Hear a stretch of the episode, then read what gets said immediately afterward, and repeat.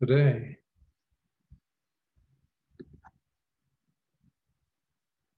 We explored the last of the five students, bhikkhus, one time, long time ago, at the time of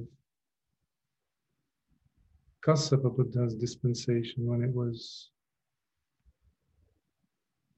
ending, where we had a group of 7 bhikkhus go up at the top of a cliff without going back over the same details, which we've covered already at least 3 times in 3 sutta exploration classes. So today happens to be the last of the remaining 5. The first, if you recall, of these bhikkhus became an arahant. 5 days into it, when they let go of the, pushed away the ladder that was connecting this huge boulder to the rest of society, so they had isolated themselves. And the second one became an anagami.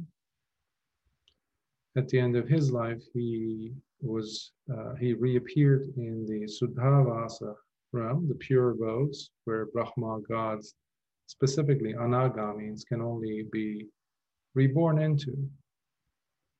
And the rest of the 5 died because they starved to death. And they ended up just being reborn in different deva realms during that long eon, until their paramis, their perfections, brought them to the time of the dispensation of Lord Buddha, our current dispensation of Lord Buddha Gautama. And we saw how Dabba Mallikaputta, he was the youngest to attain arahantship at 7. And then we saw Bahiya Daruciriya, Bahiya of the bark cloth, and how he grasped so quickly the Buddha's instruction, and he attained instantaneously in hearing the verses. And then we also saw Venerable Pukkusati, who used to be a king in that very last lifetime of his. And he had come all the way down to Rajagaha to meet Lord Buddha. And Lord Buddha came all the way from Savatthi, over 340 some miles, to see his student who he had never met. I mean, Pukkusati had never met his teacher, Lord Buddha. We saw how lovingly he explained to him the Dhatu Vibhanga Sutta, the elements, where Venerable Pukkusati also became Nanagami and 3rd stage. And then he died. And then we saw last time, in last class, we saw Venerable Kumāra Kassapa. And in the Vamika Sutta, the anthill, or the termite mound. And we saw the riddles that the Brahman, Anagami, Devata, the god, had posited for him these questions. So today we come to the last of this group, specifically Venerable Sabhiya. So, as you know, I like to go ahead and see whatever I can share with you as far as the background story goes.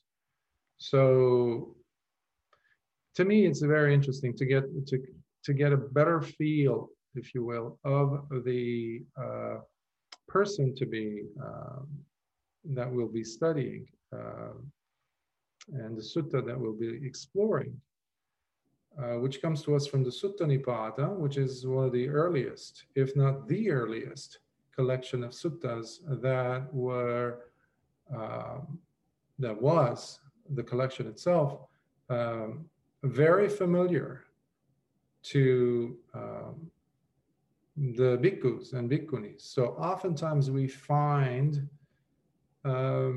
references to the suttas that today also we find nowhere else other than the Sutta Nipata. So that's where we find Sabhiya Sutta from the Mahavagga, or the great section of the Sutta Nipata. And again, Sutta Nipata falls in the Kuddaka Nikaya, which is the minor collection. Even though they say it's the minor, but it's pretty vast. You have the Dhammapada, you have the Theragatha, you have the Therigatha, to name a few. And the Jatakas later, and a bunch of other things also got added. Milinda Panya, for example. So who is Sabhiya? Well, his mother came from a nobility, and of that time period.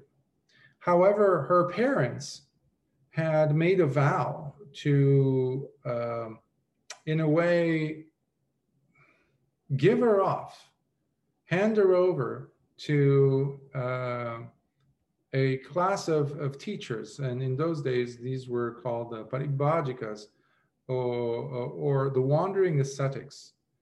What these individuals did were they explored different philosophical ideas, and they enjoyed debating a lot, but they were also very curious to know. So they weren't just like argumentative people who just went from one place to the next to argue to see who's going to win.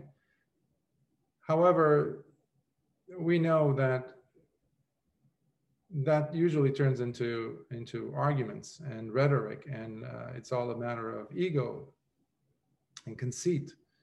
So without deviating too much, so the parents gave her to this teacher whom they respected. He was one of the teachers at the time of the Paribbājakas, and unfortunately he took advantage of her and seduced her and got her pregnant, basically.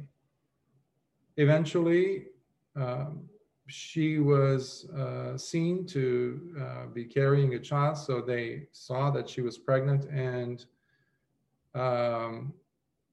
sadly they just dragged her out of the group and kicked her out of that group, because obviously it reflected badly on their teacher.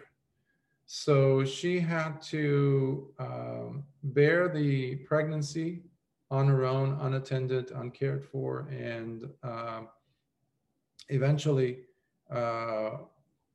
they say she had the child, who came to be known as Sabhiya, out in the open.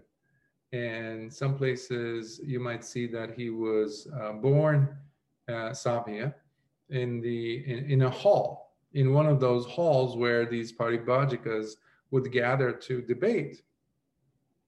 So that's what Sabhiya means. It means also a hall, open space. And they used to be big spaces, because you would have different Paribbājakas, and other recluses would come, sometimes all the way down from the Himalayas, for them to exchange ideas, if you will, and to interrogate each other on the subtleties of existence, ontological issues, etc., questions on being, etc. So in time, Sabhiya becomes very well known in his own right, because he also becomes a Paribbājaka, and he pursues going from teacher to teacher, while also being guided by his mother, who, by the way, really excels in the jhana, jhanic practices. And eventually she dies, and she reappears in the Brahma realms. It doesn't say if she attained anagami stage, but the commentaries I saw where she was mentioned they say she reappeared in the Brahma realms. So she was using the Brahma Viharas, etc. So, meanwhile, the Paribbājaka Sabhiya, the wandering ascetic Sabhiya, was going from one part of India to the next.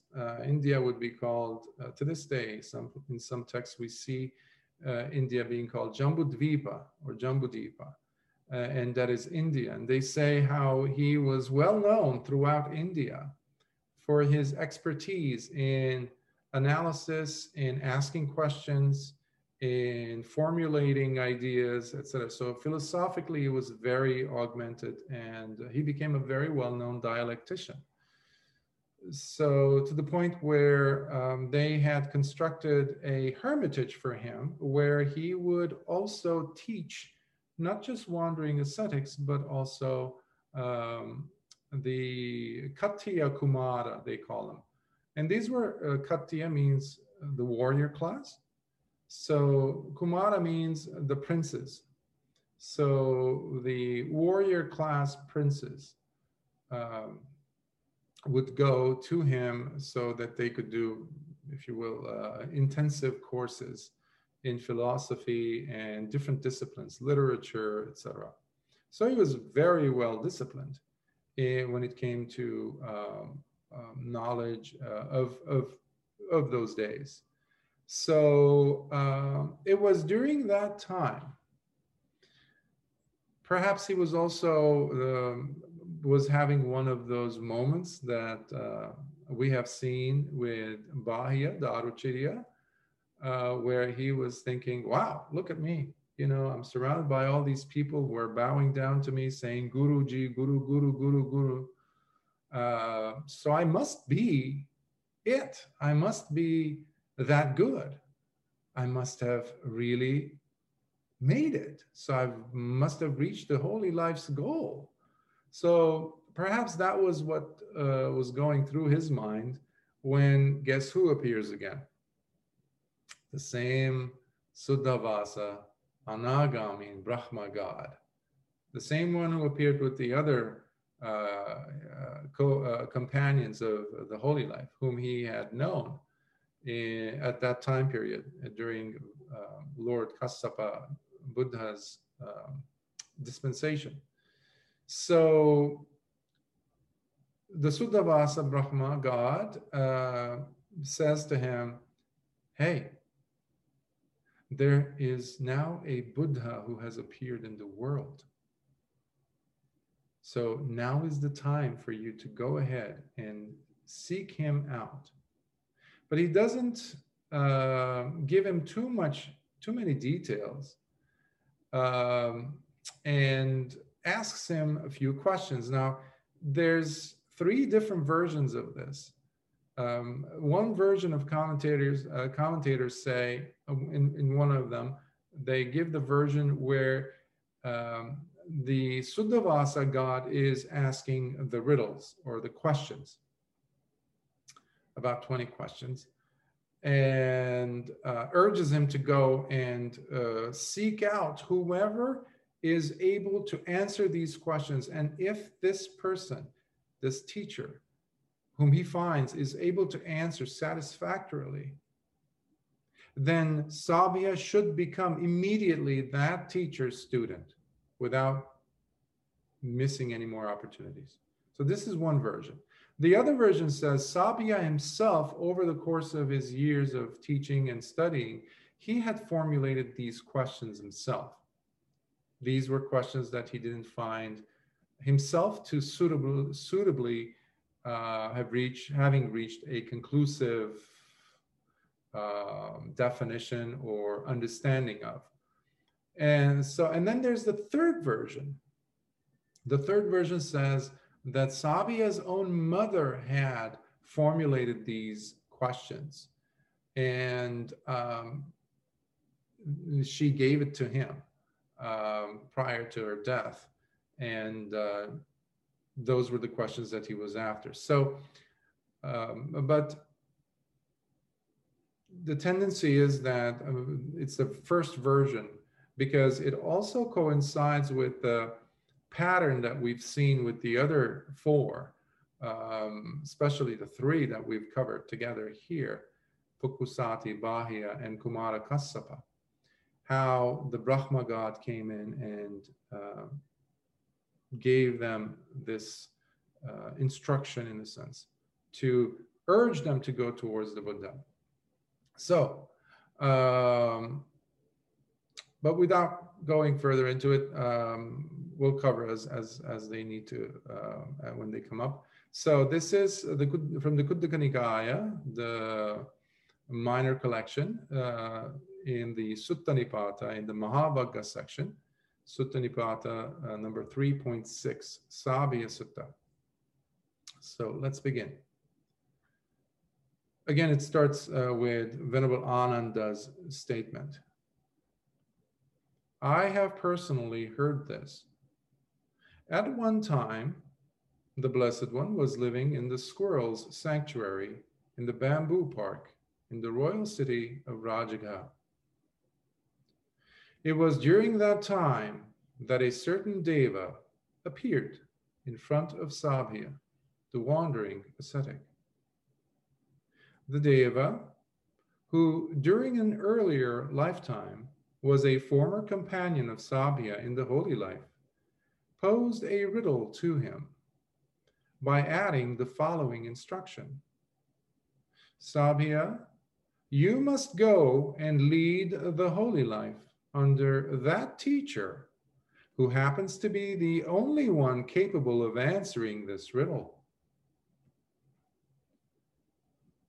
Then the wandering ascetic Sabhiya, having learned the riddle given to him by the Deva, went from one recluse to another, Brahmin after Brahmin, meeting them in gatherings large and small, to the respective teachers presiding over these assemblies and gatherings, to his contemporary and famous founders of the prominent sects at that time, as he spoke with those who were recognized and accepted as wise by many. These included Purana Kassapa, Makkhali Gosala, Ajita Kesakambali, Pakudha Kachayana, Sanjaya Bellatiputta, and Nigaṇṭha Nātaputta. These were the prominent figures of India, Indian spiritual traditions of that time and to this day, some of them, like Nigaṇṭha Nātaputta. He happens to be the Tirthankara, or of the Jain religion, the last Tirthankara, and he's also known by Mahavir. And we have these individuals coming up in various different suttas. You see them in the Diga Nikaya, Majjhima Nikaya, in this case Sutta Nipata, and they had their own philosophical schools and huge followings. In particular, you have the last one, Nigaṇṭha Nātaputta, who had considered himself to be the arch enemy of Lord Buddha, by the way. And we see how he and his followers used to devise one plan, covert operation, if you will, after another to cause a major scene or embarrassing situation about Lord Buddha or his students, to discredit him.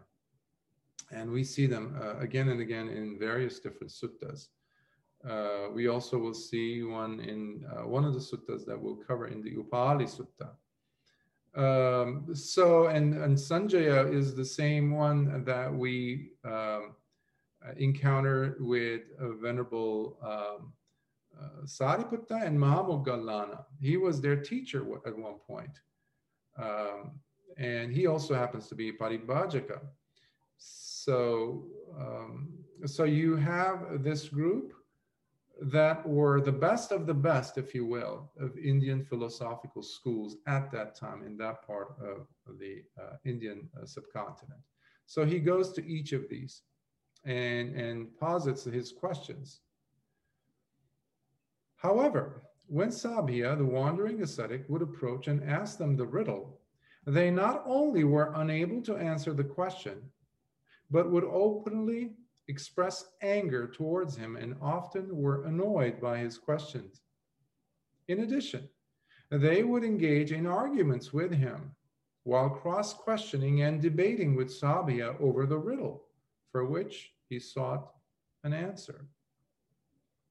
Then it occurred to Sabhiya, these recluses and Brahmins, whether in large or small gatherings, the respective teachers presiding over these assemblies and gatherings, my contemporaries and famous founders of these prominent sects, such as Purana Kassapa, Makkhali Gosala, Ajita Kesakambali, Pakudha Kachayana, Sanjaya Bellatiputta, and Nigaṇṭha Nātaputta. When questioned about this riddle, they have not been able to give me an answer, and as a result, openly expressed anger towards me, and often are annoyed by my questions. Not only that, but they also engage in arguments with me, while cross-questioning and debating with me over the riddle, for which I seek an answer. Then, being alone and discouraged thus, Sabhiya reflected to himself by considering, why don't I just give up this holy life and return back to living the lowly life of pursuing sensual enjoyments? Simply because Sabhiya was born to his mother, who happened to be at one point a follower of the Paribbājakas, does not mean that he automatically was to be a recluse at birth. He had relinquished being a layman, and he had made the decision to become a wandering ascetic later in life, when he became an adult. So that's what he's referring to, going back. And it is, compared to the lay life, compared to living the spiritual or holy life, is always looked down upon. And that's why we see the word lowly or substandard to the holy life, if you will. Now, this does not mean necessarily that because of the person shaving their head or putting on, donning robes is automatically living the spiritual life. We need to be careful about that, because many lay people who are devout practitioners might in fact be living the spiritual life. So we need to be cognizant of that subtle but very important difference. But when we look at how he got suddenly discouraged, well, he was in his 20s, mid-20s perhaps, and when you yourself have these questions and you've been urged to go and find the person whom you would call a teacher. And because he could not find anybody who was of his level, and he had gone to the best of the best to his knowledge, because these were all elders to him. These were all elders compared to him, to Lord Buddha. So this is happening at Lord Buddha's earliest days of his dispensation. This is like really when Lord Buddha's Nibbana is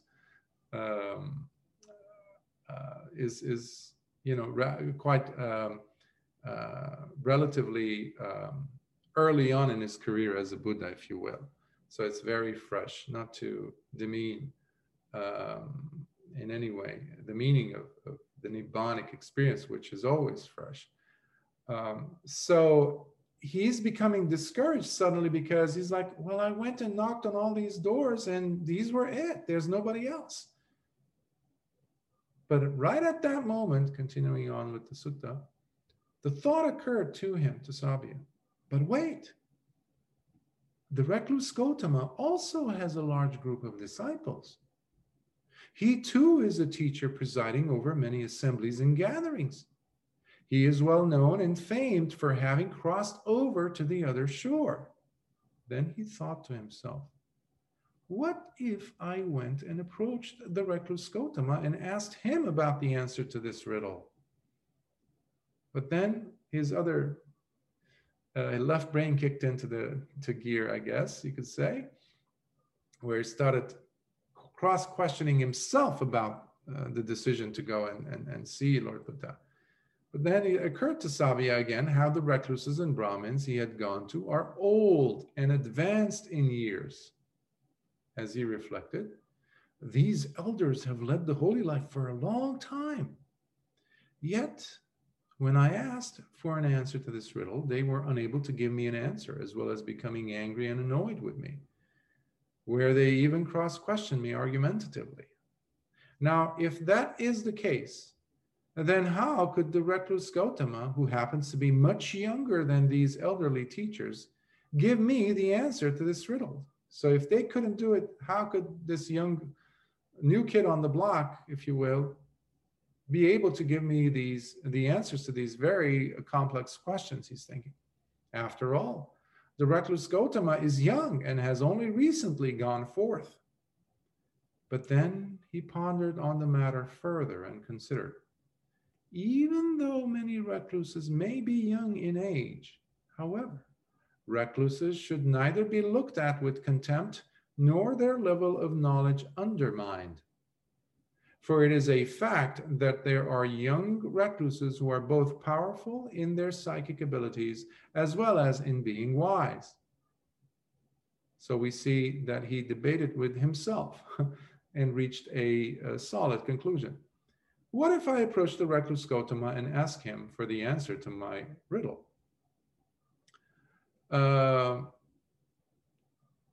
So again, here we see how it is no coincidence where we see this sutta taking place at the earliest stages of the Buddha's career as a teacher, and also being the oldest, the Sutta Nipata, this collection of suttas, which has been used again and again by the Buddha himself, where you have students who would come in and they would use references to one of these suttas in the Sutta Nipata, and they would come to Lord Buddha and say, great teacher, O blessed one, when you said these verses, what did you mean? Could you, explain, elaborate on these? And that also allows us to crisscross and go back and identify the age of the Sutta Nipata and the validity of the suttas being mentioned or in question, versus some other suttas that come out of nowhere and they're not mentioned other than just once in the Nikayas.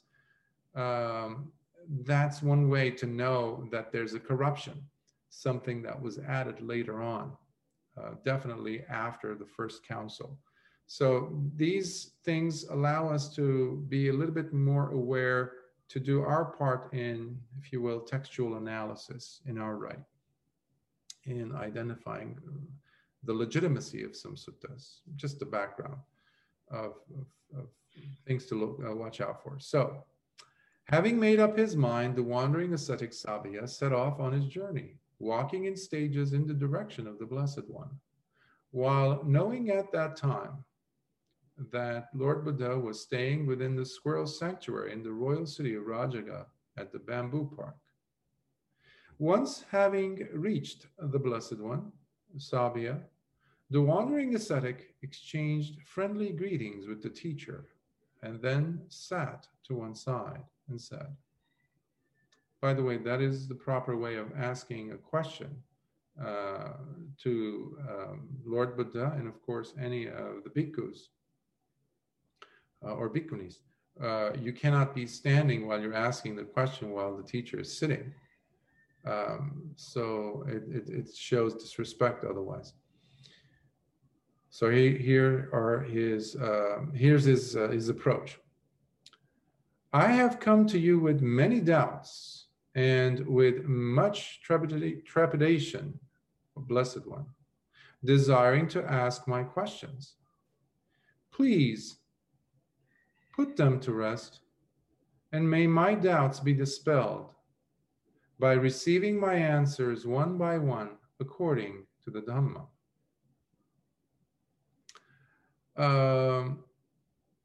Something that I saw in researching this sutta was how the questions that we're going to see one after another, the commentators say that these questions contained in this sutta to be asked by Sabhiya had already been asked and answered at the time of Kassapa Buddha. But unfortunately, while the questions remained, the answers disappeared. So you need a Buddha to answer these questions. And that when the answers are not there, it means simply that you're living in a dark age as far as the Dhamma is concerned. So the questions trickle down eons later, and then here they are in front, have reached another Buddha, Lord Buddha. And let's see what he says. In reply, the Blessed One said, Sabhiya, you come from afar indeed, desiring to ask your questions. I will put your doubts to rest, dispelling them all as I answer your questions one by one, according to the Dhamma.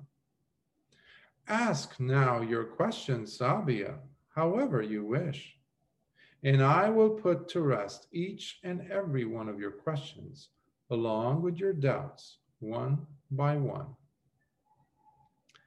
Now, there is a term, it's called Sabbanyupavarana.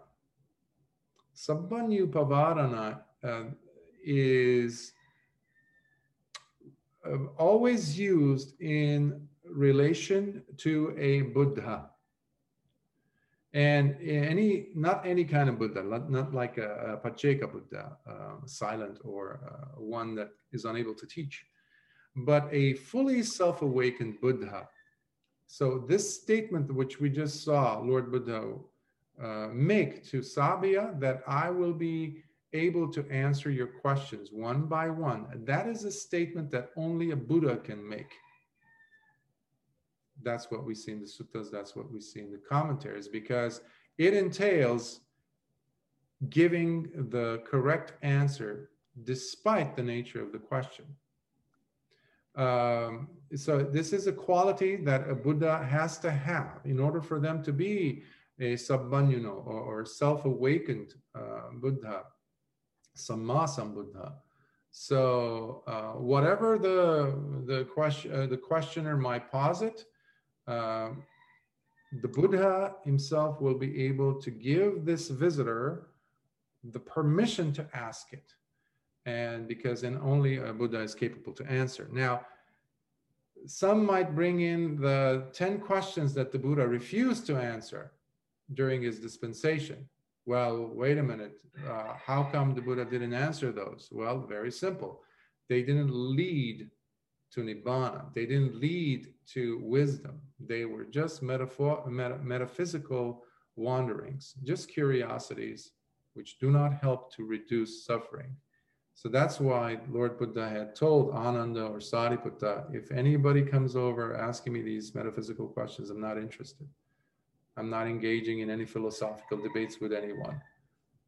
I teach two things, the Buddha said, suffering and the way out of suffering. Knowing if a Buddha exists after death or not, how is that going to help you get rid of your suffering? End of argument. So there were 10 questions like these that the Buddha did not want. But the Sabbanyupavarana term is a quality that Lord Buddha could make such a statement, which he just did to Sabhiya. Then it occurred to the wandering ascetic Sabhiya, this is amazing. This is wonderful. While other recluses and Brahmins did not even give me a chance to speak or ask my questions fully, here, the recluse Gotama not only is giving me his consent, but is even encouraging me to ask my questions. In being thus inspired and thoroughly pleased, Sabhiya, the wandering ascetic, began asking the Blessed One his questions. By acquiring what can one be truly called a bhikkhu? What is self-restraint? and the meaning of being tamed. What is meant by awakening? May the Blessed One please explain these to me.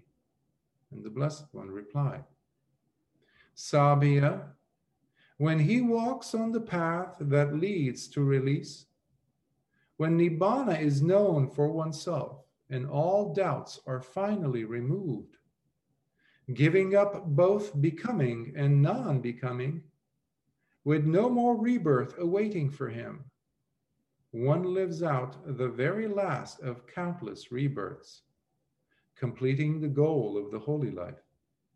It is this person who is to be called a bhikkhu. Already we see this, the bar being set so high.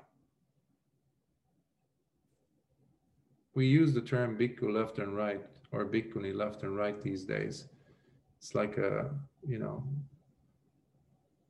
it's a term, just like any other term. But here we're seeing a sublime version of it being placed, properly defined as to how Lord Buddha understands the term. It's not loosely used. It's not open for interpretation in a sense. You see here the practice all throughout. Walking the path that leads to release, to liberation. Nibbana is known for oneself. Paccattam veditabbo vinyuhiti. The person knows it for oneself through one's own efforts. Giving up both becoming and non-becoming. This is talking about also the asavas, the contaminants. Bhavasava. Which is the desire to be, to become, or not become, just you want it to be ending as soon as possible, which indicates a high level of attainments. But even that is not enough. So the person has to go beyond that, where no more rebirth is awaiting for this person. And the person is living the last of one's rebirths. There's not going to be any more rebirth. That is the person to be called a bhikkhu, Lord Buddha says. And then he continues to answer his second question, which was about self-restraint. Mindful and equanimous everywhere he goes, intending no harm to anyone in the world, never conceited. The recluse is one who has crossed over, unperturbed. This is his self-restraint. When we talk about precepts, when we talk about rules, in case of monks, for example, we need to always ask ourselves, who am I doing this for? Who am I restraining myself for, ultimately? Especially when there's no one around you, or no one can hear your thoughts. But your thoughts are there. So have you taken your sila inward? Has it become part of you? Is it truly internally virtuous behavior that's taking place inside of you? That's when self-restraint is moving from the superficial, well, I practice the 5 precepts, thank you very much, or the 8, or the 10, or the 227. Has it gone deeper into oneself? And this is where we see something I've mentioned again and again. Adisila, you see this a lot in the Anguttara Nikaya, which unfortunately does not get to be talked about in many circles these days for some reason, which I don't know why, but it should. Otherwise, it will lead to what Lord Buddha mentions here, never conceited. There is absolute absence of mana, which is conceit. I am better than you. You are better than me. We are equal to each other. All conceit.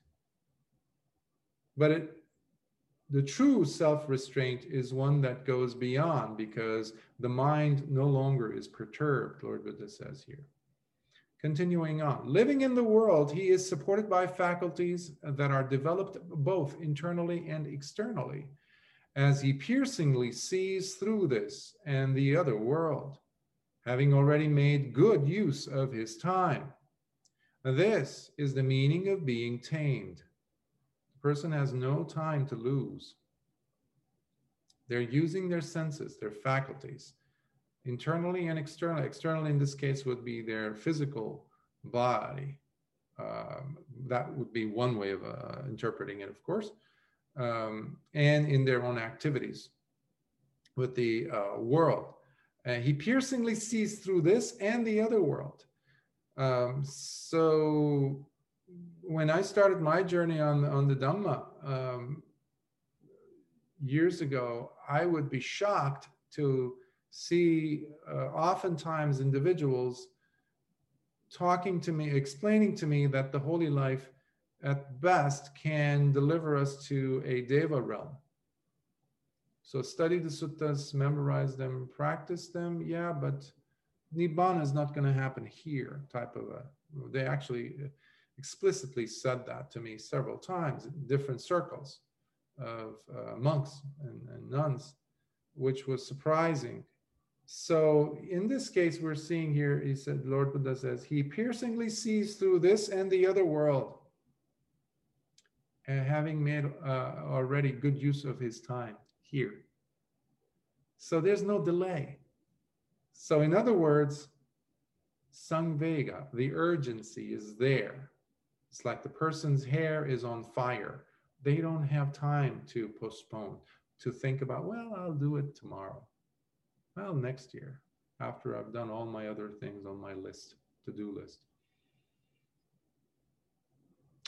Next, thoroughly discerning the residues of ages past, together with their constant arisings and vanishings.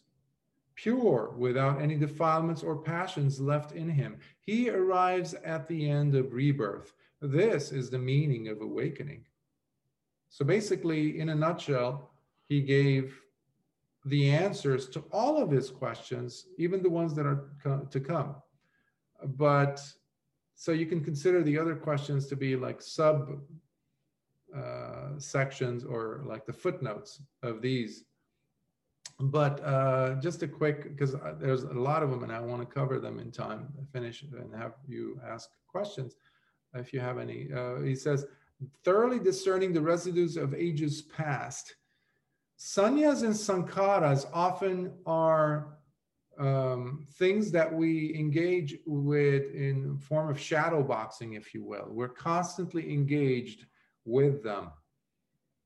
They make up who we are, what we think of life, we interpret life, notions, concepts, interpretations, expectations, labels, memories, can all fit into sanya, different definitions of it. Sankharas is the one that takes over this, from sanya, the baton, and starts building and building and constructing the storyteller, if you will. It picks up a memory and boom, it takes off, it's gone. But these are all residues of ages past. Sometimes people ask, well, I need to get rid of this, or I need to know why am I so restless in my sit? Well, why do I have so much doubt about the teacher, the teaching, the Buddha, whatever? Or why do I get so drowsy? Okay, as a teacher, you would be able to tell them, for example, ask them, how's your precepts? Are you breaking any? Because usually it stems from there. However, that's not the whole story. We don't have a Buddha that can penetrate into one's past, in a limitless past, and identify, you did this in such and such a lifetime, which you're now dealing with. So what do we do? Sooner or later, the meditator needs to come to grips with the understanding that they need to stop caring about the sannyas and the sankharas, and just focus on their arising and vanishing. That's all. Adana patinisagga, picking up only to give up. Picking up only to give up. Instead of holding on to it, upadana, grasping, and saying, ah, because the rest of your life is just going to be dedication to doing a dissertation on that in your mind and get nowhere. And time is passing. Valuable time is slipping through our fingers. So the Buddha says, understanding, but moving beyond, seeing their rising, seeing their disappearance, without being agitated with passion, viraga, the absence of passion or dispassion, that needs to be allowed to send down its roots in the person. Instead of running away from dispassion, we need to embrace that as a manifestation of our practice. Then, after Lord Buddha answered the first section of his questions, the wandering ascetic Sabhiya, rejoicing and being utterly pleased in hearing the Blessed One's response, asked a further question. By acquiring what can one be truly called a Brahmin? Earlier, he was asking about bhikkhu, now a Brahmin. Who is a recluse? And by doing what can one be washed, cleansed? How can one become a Naga? May the Blessed One please explain these to me. Then the Blessed One replied, Sabhiya, in being cleansed of all that is unwholesome, shaken off the impure, with a thoroughly collected mind that is stainless, he looks on, having completely overcome the cycles of rebirth and no longer being soiled by them. This is the meaning of being a true Brahmin. So there's no way that the person can be sullied by the unwholesome. It's almost like the image of walking through the mud and you come out of it and there's no mud left on you. There's no residue. Remember the sanya and sankharas. They are the great deceivers. They need time, however, in order for them to stretch themselves out and to try to be seemingly real. That is the thing that can carry over, just like the mud that can stick to you after you come out of a muddy pool.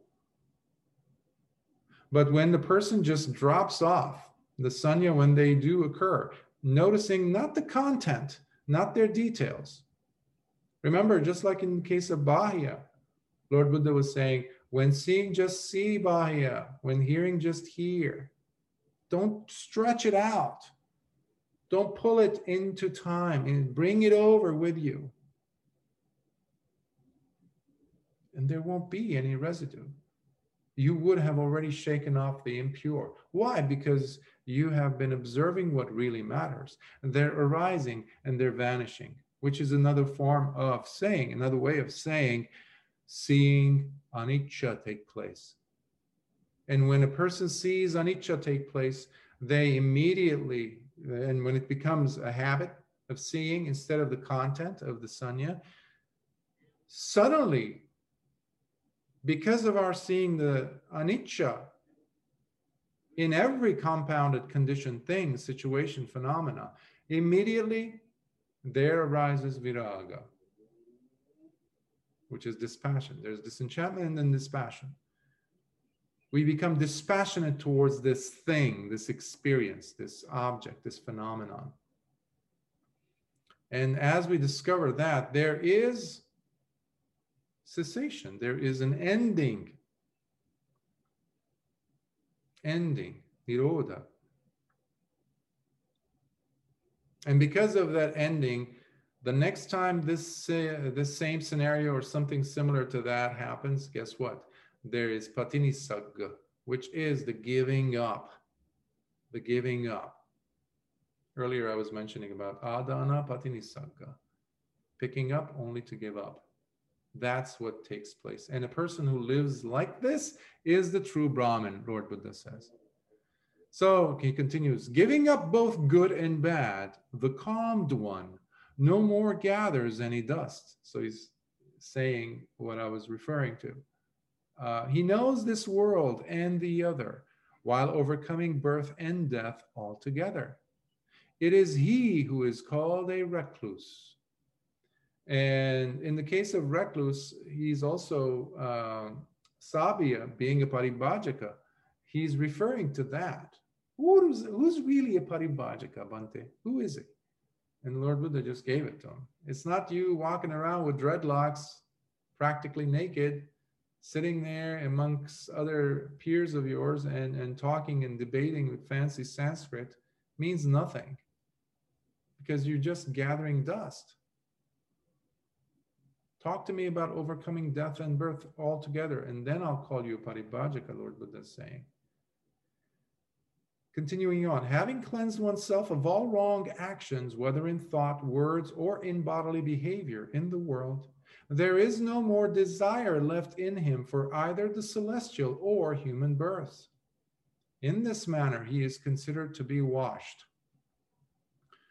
So we find this all throughout resonating in the suttas. Lord Buddha always is focusing on having the listener use whatever they heard to practice it, and not to say, well, you know, I might not reach Nibbana in this life, but I can go to, let's say, the heavenly realms.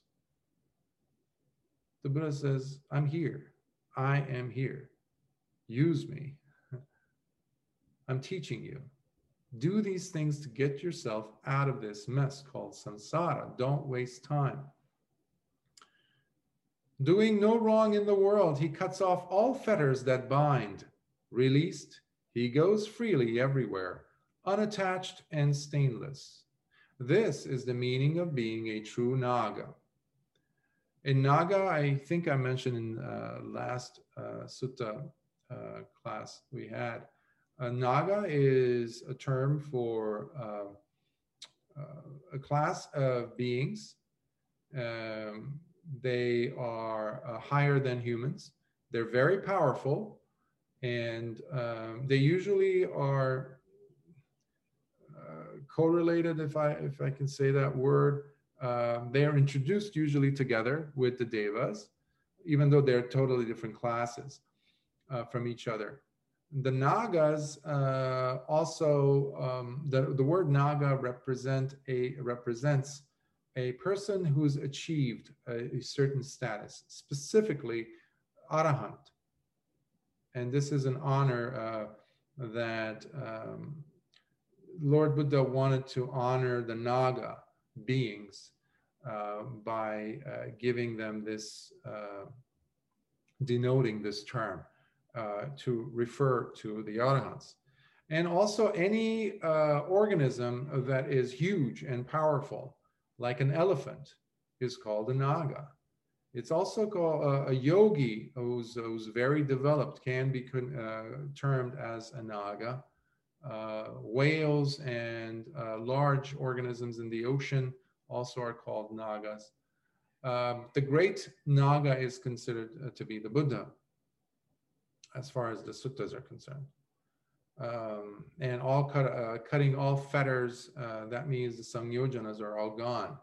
That means the person is a full arahant. 10 are gone, the 10, both 5 lower and 5 upper fetters are destroyed. Now, the wandering ascetic Sabhiya rejoiced while being inspired and grateful in hearing the Blessed One's response. And with joy swelling in his heart, he asked a further question. How is the field won by the victor, according to the Buddhas? In what way is one cleverly skilled? Who is the wise one?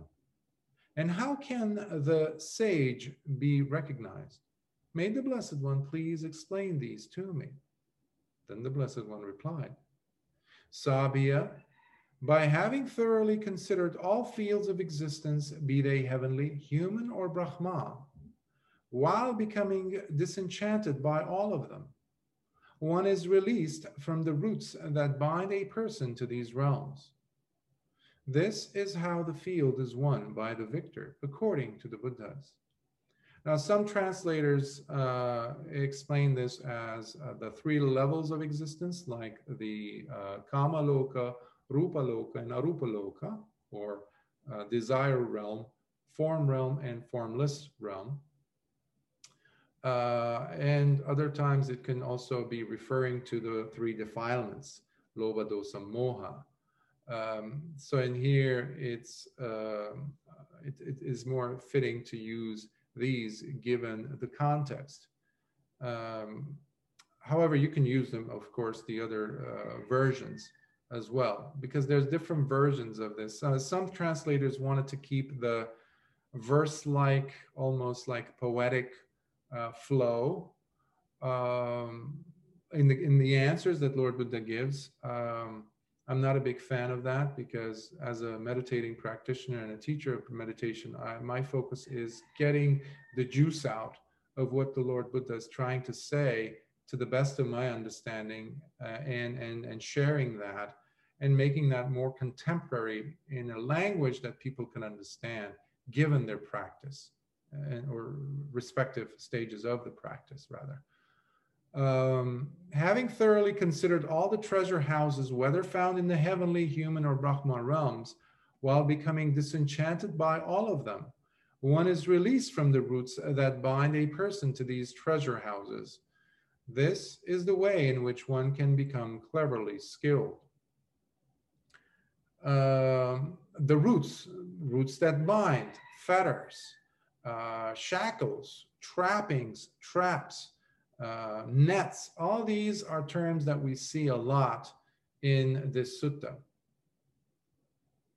As we progress in our path, we gain a lot of ideas, concepts, sannyas, if you will. They are sannyas eventually.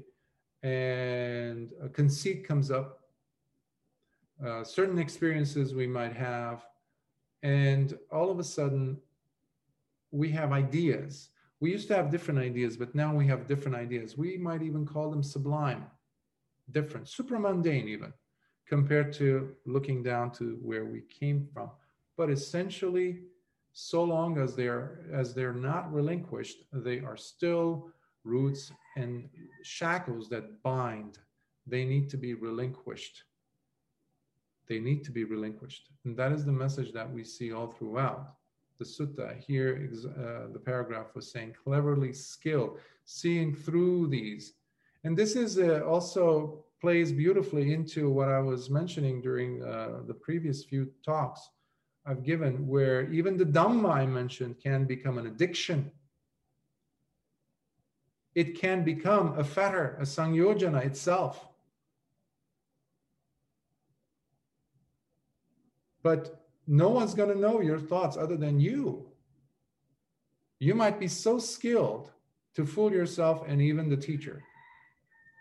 The teacher is very, I mean, you can easily convince a teacher of something or other. But the practice is the thing which is going to allow you and your own honesty to pierce through the ignorance. That is avijja. Because even the most knowledgeable Dhamma master, whatever you want to call it, can become full of avijja. So please, be cleverly skilled, Lord Buddha is saying.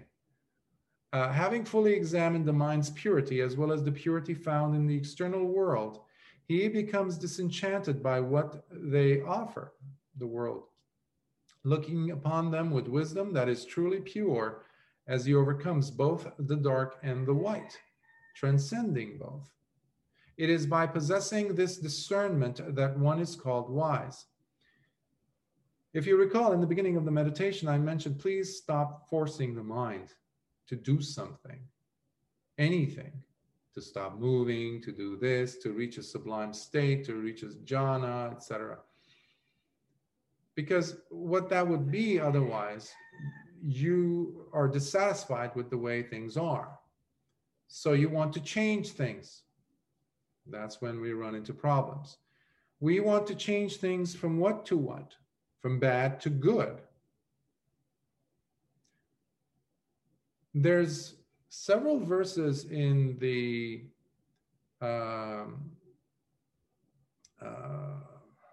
Khandha vimutti of Ajahn Mun. And he talks about the khandhas and how to break free from them. And in it, he talks about beautifully, in verses as well. And he was an arahant, of course. He talks about good and bad and how these become impediments in the practice, in the mind of the practitioner. It binds us. It's like we putting the lasso around our own waist, around our own arms, by wanting constantly to experience the good, the other, which is another play of the sannyas. Nothing's different. It's the same thing, but just using a different language. So whether internally or externally, clearly distinguishing the genuine Dhamma for that which is not, from that which is not, meaning Adhamma, he is one who is worthy of the veneration and love of devas and humans alike. Having transcended both the shackles and the trap, he is the one recognized as the sage. Simply because there are devas doesn't mean that they are enlightened or awakened. There's many deluded devas, but there's also devas who are arahants and noble disciples. So sometimes we need to make that distinction. But see, you see how these, each of these verses, they kind of are echoing elements of the previous paragraph, previous answers, such as treating the Dhamma in a way where it does not become an addiction means being able to distinguish what is adhamma from what is genuine dhamma. And that's why we need to go back to the suttas and really get familiarized with them and never take it at face value. Our practice or what some teachers are saying, you know, we need to go back to the source. In hearing these words, the wandering ascetic Sabhiya again rejoiced while being inspired and grateful, listening as he did to the Blessed One's response. And with his heart and mind full of joy, he asked his next question. By acquiring what can one attain to perfect knowledge? How is one meticulously examined? In what way can one become full of effort? And for what reason is one called a thoroughbred? May the Blessed One please explain these to me.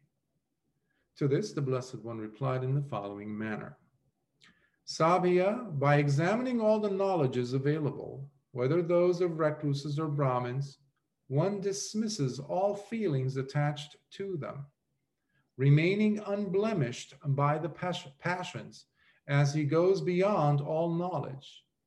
He is the one who attains to perfect knowledge. Remember, Lord Buddha is saying this to a Paribbājaka, a wandering ascetic whose life has been all about gathering ideas, philosophical standpoints, different theorems, different ideas, interpretations of how metaphysical ideas, of course, and concepts, even beliefs, which inevitably lend the person to develop strong emotions, feelings towards them, meaning passions towards them. If you've ever watched the debate with, you know, modern day individuals, talking heads, you see how they can, things get quite impassioned rather quickly. And all civility goes out the door sometimes. People want to punch each other's lights out. And they all were like shaking hands, cordial, yes, yes, please, you first, you sir, yes. Well, because they're lost in delusion. They're quite blemished by their passions, unlike what Lord Buddha is saying, becoming or remaining unblemished by the passions and going beyond all knowledge.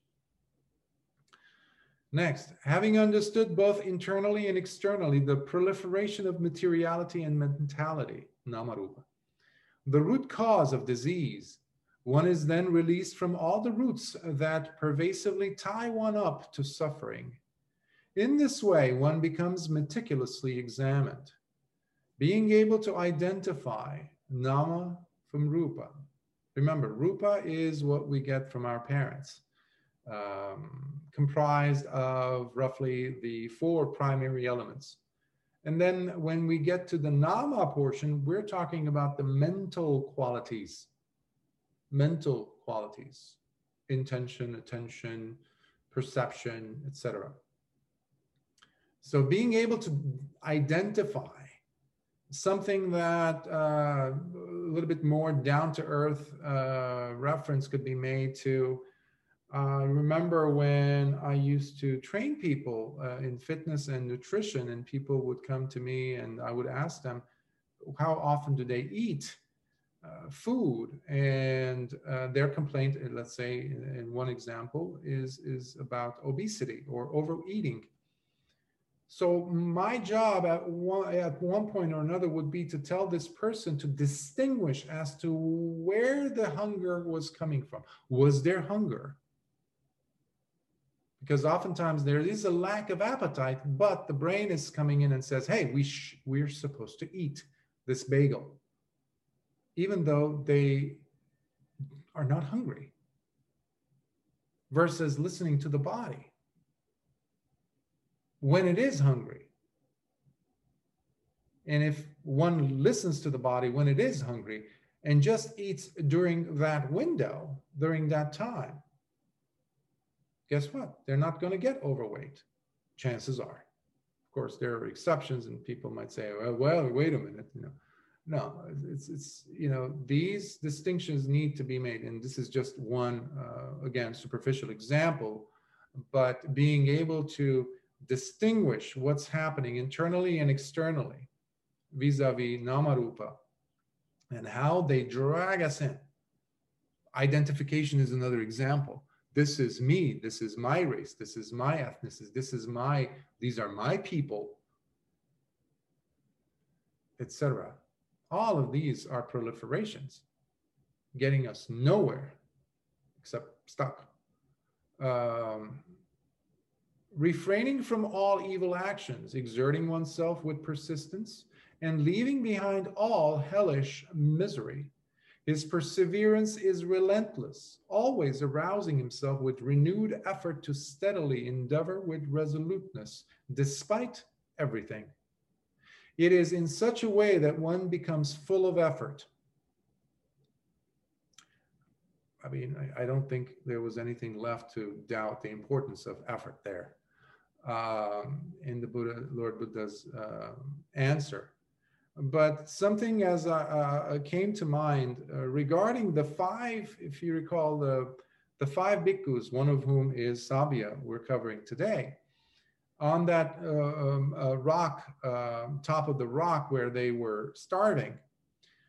Well, the first of the seven who became an Arahant and later the Anagami, 2 days later he became an Anagami, these two, in attaining the first one arahantship, the second one anagami, non-return, they also attained access to psychic abilities.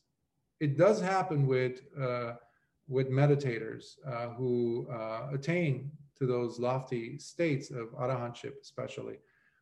But it seems that these were taking place at the time of Lord Buddha a lot more frequently, because we see them a lot in the suttas, where a person reaches arahantship, and all of us, including Venerable Ananda, for example, after attaining arahantship, he had psychic abilities, whereas others did not, like even Venerable Sariputta didn't have those abilities. But versus today, today as in when you read stories of arahants, sayadaws or ajahns or bhantes in Sri Lanka, they're not going to flaunt the abilities. They're not going to, you're not going to see them on front news or, you know, page about their abilities. But I just wanted to mention how the effort part, yes, sorry, I deviated. They both brought food for the other five. They went, flew through the air, brought food to them, for them. But they were like, no, no. They even asked the question, friends, did we have a pact in the beginning when we threw away the ladder that if one of us attains and goes and gets food, we're going to eat?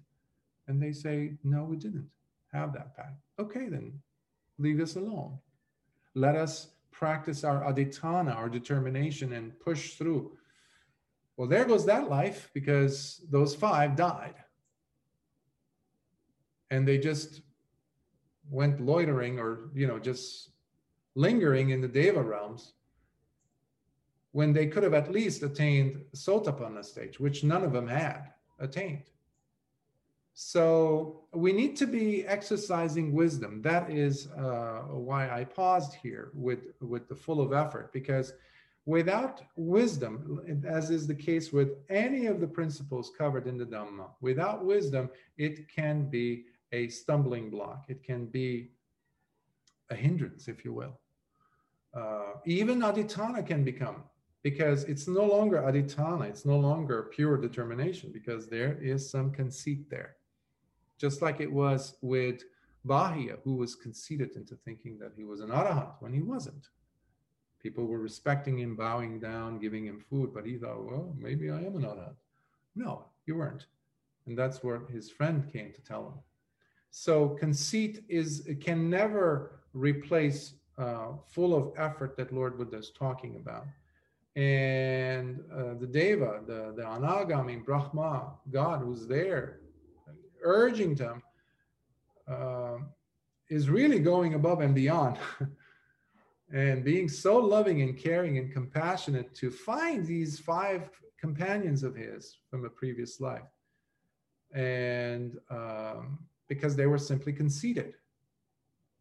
Had they eaten, chances are they would have attained in that very lifetime. Because it sounds like they had the paramis, because those two others did attain. At the very least, they could have attained sotapanna. Indefinitely being brought food would allow them, because they did have the energy, which is wonderful. Let's go back to the sutta.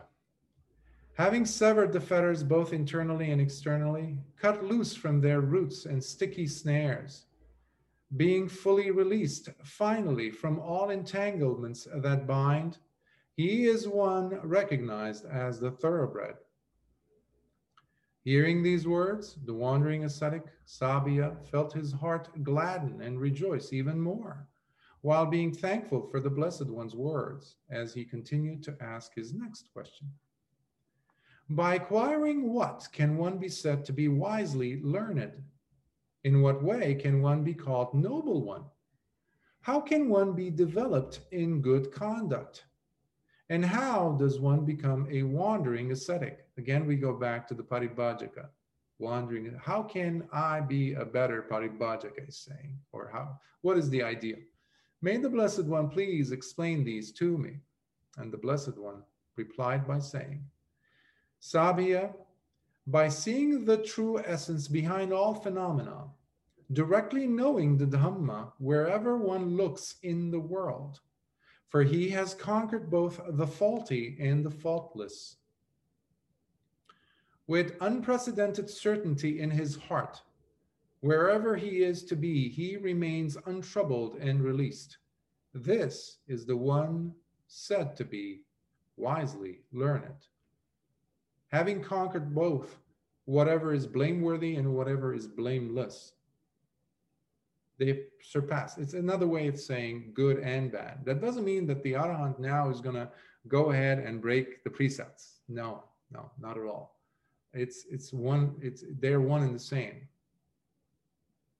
Mahasati is there. Mahapanya is there. And when you have Mahasati, that's always there with you, mindfulness, it's impossible for the person to break any precepts, any rules.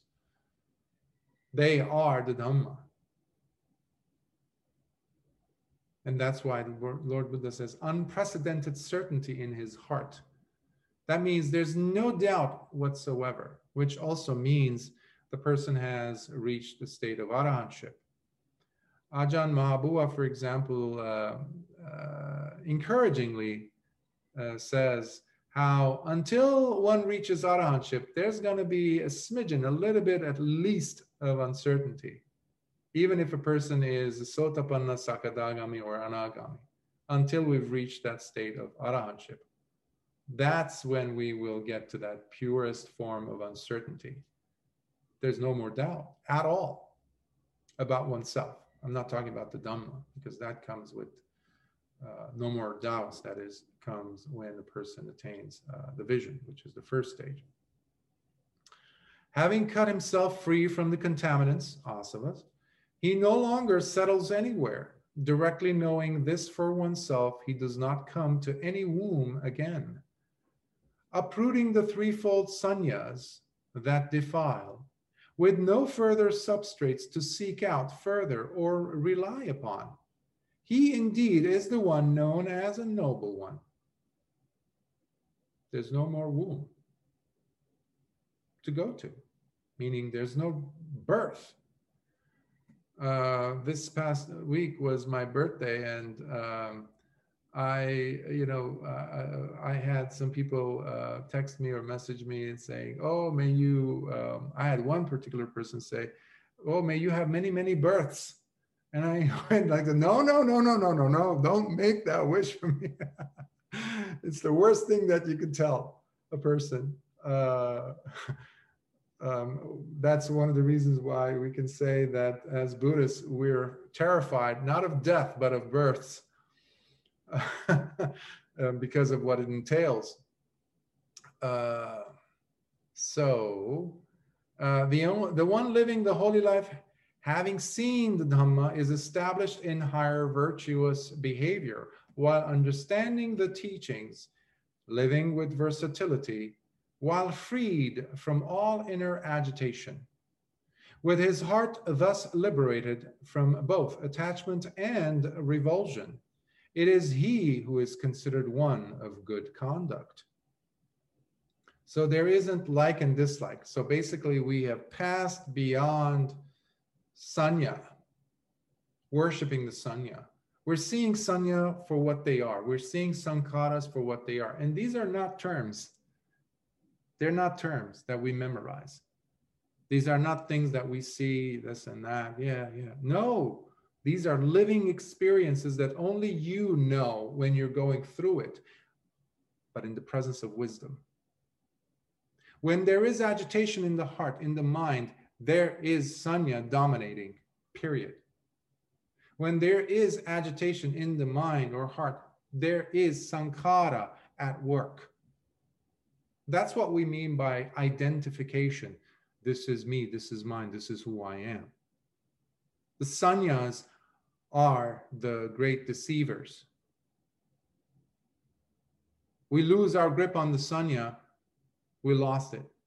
So we need to be really, really holding those reins tightly on the sanya. Observing as they come up, not trying to get rid of them, because they will go on their own, because they're also anicca. They're conditioned by things and actions we've committed through eons, which are just normal ripples that are now reaching us at the edge of this life. Whatever intended actions that ripen into suffering and distress, whether above, below, all around, and in between, he completely gives them all up, dropping conceit, craftiness, greed, and anger. He puts an end to Namarupa, making him the one to be called the wandering ascetic, the one accomplished indeed.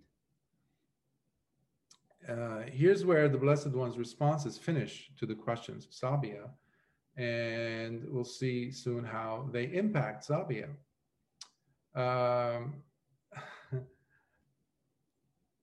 What we don't see in the sutta is that in addition to Sabhiya, there was another person, which the commentaries of the Theragatha, where we have Sabhiya's verses, mention the last verse, portions of the verses, where the Buddha kind of goes, almost like scoldingly addressing. And if you're very careful with the verses, you'll see like, what was that all about? Type of a thing. And the commentary of the Theragatha tells us that there was, along with Sabhiya, a companion of his Yasadatta, who was also a Paribbājaka, who had joined him on his trip to go and see the Buddha. But his intention was not necessarily pure, meaning he wanted to engage in a debate with Lord Buddha. So he was just basically taking notes. Okay, yeah, you said this to that one. Okay, let me come back to this later on because I'm going to have a rebuttal here, Mr. Like, oh yeah. So as Yasadatta is doing that, Lord Buddha turns to him, reading his mind, and just shakes him up a little bit. And this is, in case you want to see the verse, it's in Book of Fours in the Theragatha, in Chapter 1, 4.3. And Lord Buddha, I copy-pasted here, Lord Buddha's statement to Yasadatta. He says, whoever has no respect for their spiritual companions is as far from true Dhamma as the sky is from the earth. And in the commentary, they say this so impacted Yasadatta, kind of broadsided him. He didn't know where it came from, but he was shaken to the point where he realized his mistake immediately, and he also joined the bhikkhu orders, and in time also attained arahantship. So back to the sutta itself. Then, in hearing these long-awaited responses spoken by the Blessed One, the wandering ascetic Sabhiya, grateful, inspired, and utterly pleased, quietly and with the utmost care, arose from his seat, and while arranging his upper robe on one shoulder, and with his palms gently joined in front of his heart, came closer and began venerating the Blessed One, while speaking these heartfelt verses. O great teacher of vast wisdom, you have transcended the dark flood, crossing over the 63 wrong views of the wandering ascetics, doctrines that are false refuges, each and every one, depending on nothing more than hearsay, baseless concepts, conclusions about others' statements in empty words. You have gone to the very end, the farther shore, existing beyond suffering. You are the Arahant, rightfully self-awakened one. And I have firm faith that the Blessed One has destroyed all the contaminants. You are resplendent, wise beyond any measure. O finisher of dukkha, you have delivered me from suffering. Whatever doubts I had, you dispelled them by carrying me over to the other shore. I pay homage to you, O unequaled sage, you who dwell in the attainment of deep understanding. You are gentle and kind, O kinsman of the sun. Whatever uncertainties I had earlier, the wise one dispelled them for me. Being the one who sees in the pitch blackness of ignorance, you indeed are the all-knowing sage with no hindrances left. All your troubles are cut at their roots and made useless. You are a result of the Dhamma, self-tamed, cooled, and the essence of truth. O best of men, great hero, the greatest of Nagas, all gods rejoice in listening to your words, including the Naradas and Pabbatas. Homage to you, O thoroughbred. Homage to you, O greatest of men. In the vastness of world systems, whether of gods or humans, there is none to compare to you. You are the awakened one. You are the generous teacher. You are the sage who has conquered Mara. You have removed all the underlying corruptions, the anusayas, from the heart. Having crossed over, you guide the rest of us, so we too transcend to the other shore. You have gone beyond all endearments, with contaminants, asavas, completely torn apart. You are a lion, free of grasping, having abandoned all fears, big or small. As a graceful lotus stands stainless above the surface, not being smeared whether by mud or water, you are not smeared whether by good or evil. Kindly stretch your feet, O hero, so I may touch it with my forehead. For Sabhiya has found his teacher. Beautiful, just beautiful. And in these statements we see when he says the uncertainties are gone, he just declared that he is now a Sotapanna at the very least. His delusions, his uncertainties, his doubts are gone. At the very least, he has attained Sotapanna because he has now the Dhamma eye to see all these qualities. So he's not just giving accolades and just, complimenting Lord Buddha, if you will.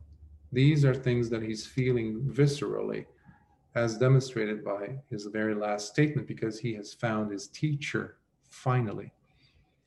Then Sabhiya, the wandering ascetic, by gently placing his head at the feet of the Blessed One, said, "It is excellent, Lord. It is marvelous, Bhante. The Blessed One has made the Dhamma clear to me in many ways. I feel as though the Tathagata has turned upright what was overturned, revealing what was hidden, showing the correct path to someone who was lost, as though one were to bring a lamp into the darkness for all those with eyesight to see. Bhante, I go for refuge to the Blessed One, to the Dhamma, and to the Sangha of Bhikkhus. May I be given the going forth and the higher ordination in the Blessed One's presence." So going forth is the Samanera ordination, novice ordination, and the higher ordination is the Upasampada. So he's asking them for them. But because he's coming from a different sect, a different tenet, a different belief system, then there are certain rules which we'll find out. And the Blessed One said, "Sabhiya, anyone who has belonged earlier to another sect or belief, who desires the going forth and the higher ordination in this dispensation, should stay under probation for 4 months. And only at the end of those 4 months, that period, if the bhikkhus are satisfied, they would give him the going forth and a higher ordination. Although this is put in place, I, nevertheless, do recognize individual differences in this matter." So Lord Buddha is saying, I can make exceptions to that, because he sees the mind of Sabhiya, whether there is a tinge of, you know what, let me fall back. Because when a person has spent their whole life in wrong views, and we saw 63 major wrong views that the Paribbājakas advocate, it's very difficult for a person to recoil from those and have revulsion and push them away, given the Dhamma's revelation in their life, if you want to call it, the light that it is. That is something that Buddha or somebody like Venerable Anuruddha might be able to see as they envelope their mind with this person's. So that's just a footnote. And then we see Sabhiya's response. "Bhante, if it is so that anyone who has belonged earlier to another sect or belief, who desires the going forth and the higher ordination, the Blessed One's dispensation, should stay under probation for 4 months, and only at the end of that 4 months period, if the bhikkhus are satisfied, they would give him the going forth and higher ordination, then I am willing to be under probation for 4 years, at the end of which may the bhikkhus be satisfied and give me the going forth and the higher ordination." This validates that, we were concluding earlier, that he's like, okay, 4 months? No, well, let's go with 4 years. I'm okay with that because this is my life now. Again, when a person has truly seen with the eye of Dhamma, attaining the first level of awakening, it's, or you know, the fruition of it rather, there's no way anyone can come and pay you enough money for you to relinquish it, because it's so real. It's you, if you want to call it that. It's so certain.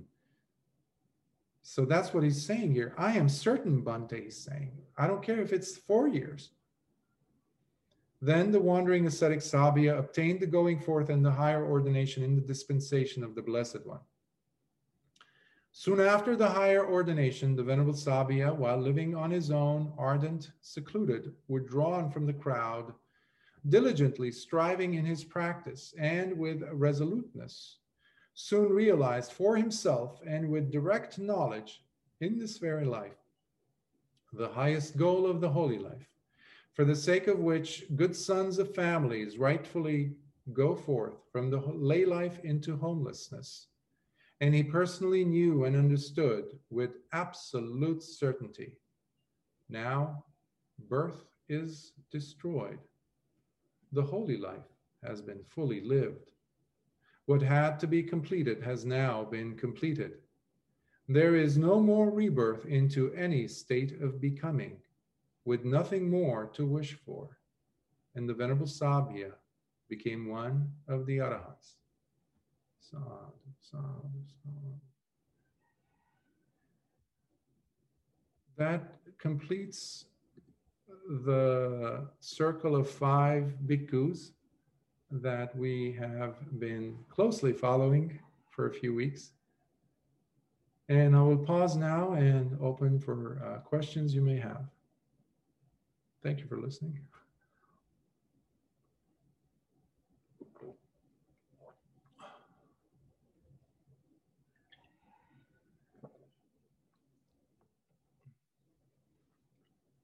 Any questions? Thoughts? Comments?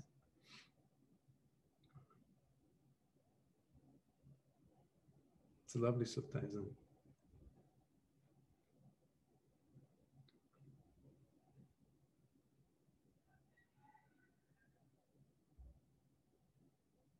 Their lives weren't that different than ours, although the mind wants to think that they were, but they're not. Every time you sit to meditate, you're experiencing the same difficulties that Venerable Sariputta faced, Venerable Sabhiya faced,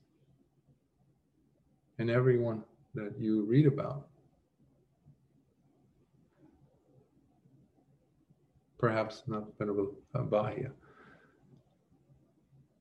But sometimes we like to pull ourselves out of the equation and say, no, no, no, no, my case is different, our time is different, or that's another form of delusion where sanya and sankharas are really doing their number on us. And it's crucial for us to be aware and alert. And sannyas cannot exist if we take them out of from the temporal scene, meaning the past or the future. The next sutta that I would like to cover with you, I think that will be week 10, not next week, the one after, will be on the Badde Karatta Sutta, where the first the first line of the verse says, no longer being overtaken by thoughts of the past, excuse me, or of the future. But that's where we usually linger. That's where sannyas are. You take the past and the future, sannyas just like mannequins, they just like drop. There's no life. And it is our life that they're stripping us from. And yeah, just they're very sneaky, very tricky. So being mindful of them is a good thing. It needs to be a constant thing. Any thoughts, questions?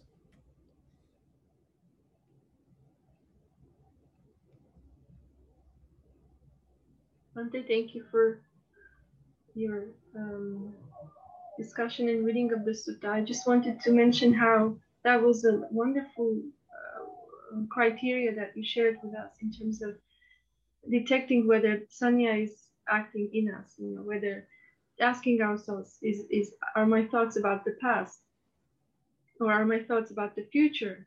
And immediately one can know that, oh, okay, well, I'm involved in time traveling, in other words. So that's, I find that to be a great way to, a criterion to detect whether sannyas are at work.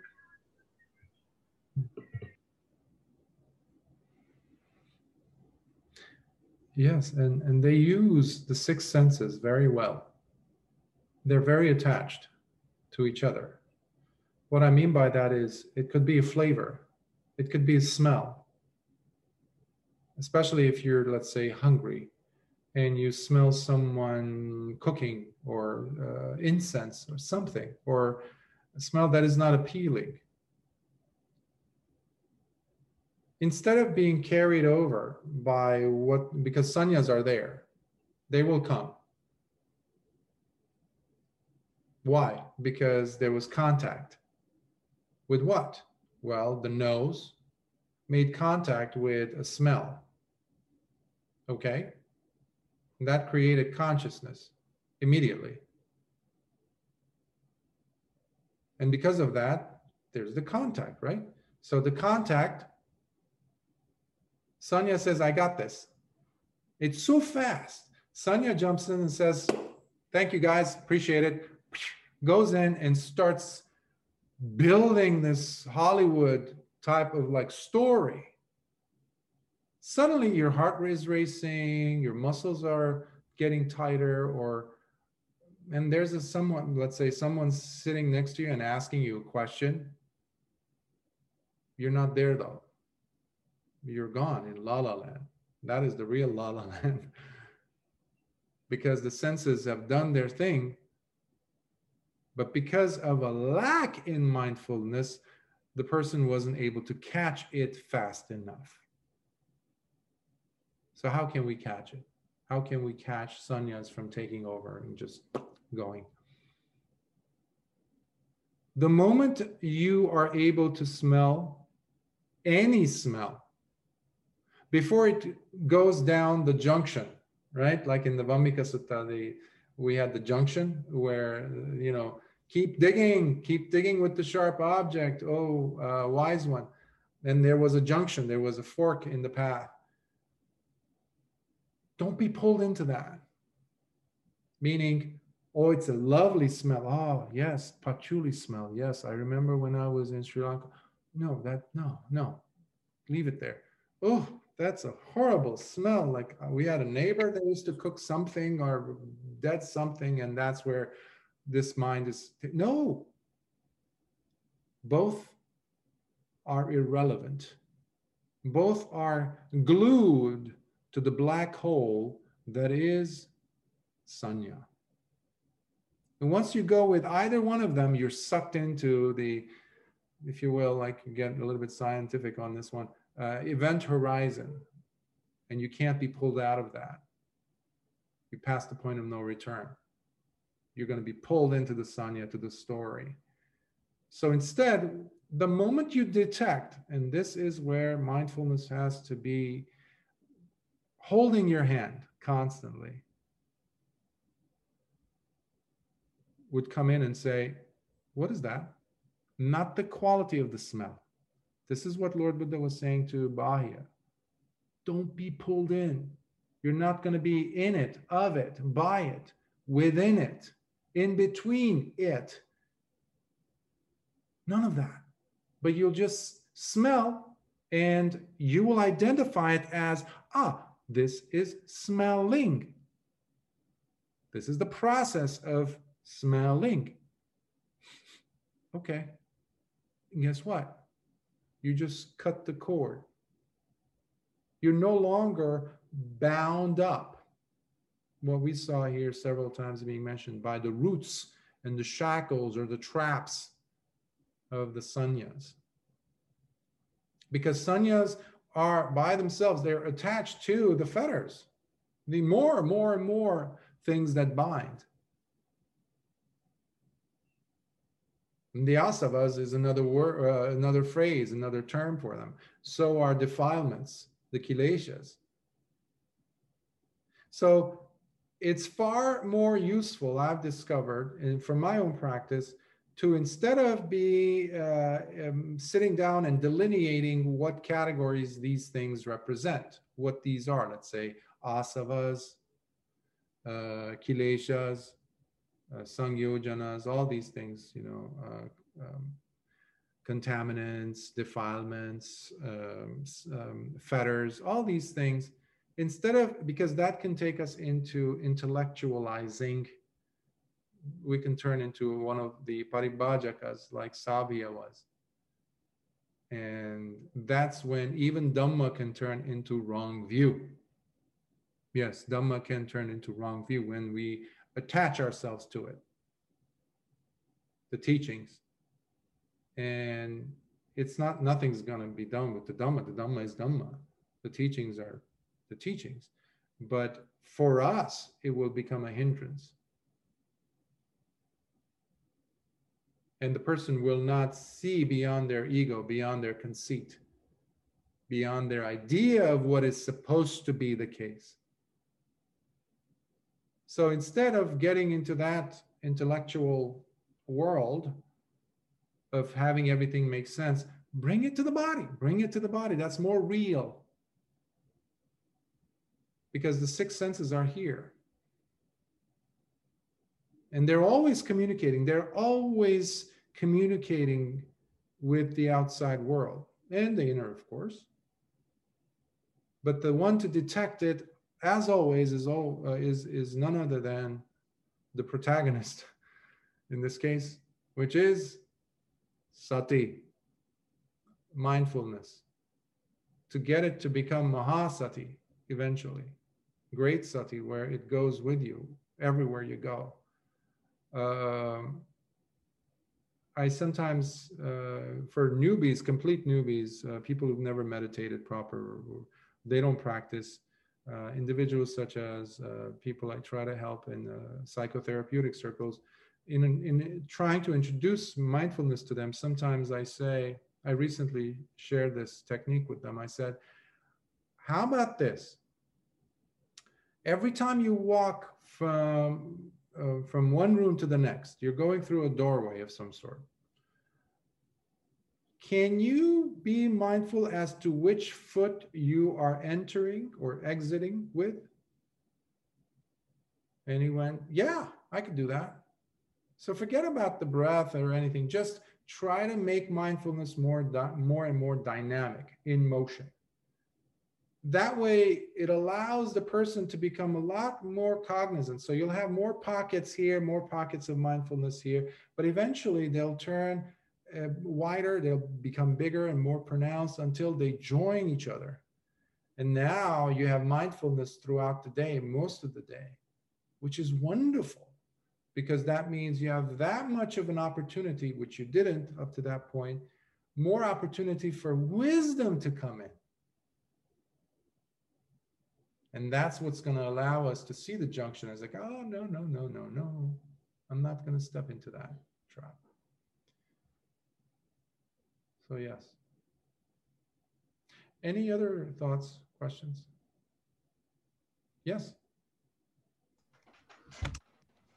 Bhante, so as usual, I like to be able to apply what I hear you saying, at least, into my own life, and to know when I'm actually achieving what I should be and when I may be on the wrong path. So when I hear you talk about the sannyas and not being taken to the past, etc., I'm just trying to get clear in my mind where this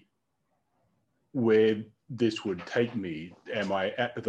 Would I be considering that I'm successful if when a sanya arises, I immediately give it up. I pick it up and I give it up. And so when something arises, I can let it go, and it doesn't become the habit. And I can also replace it perhaps with something wholesome if it is unwholesome. Or is the achievement we're looking for more where we don't have any sanya in the first place?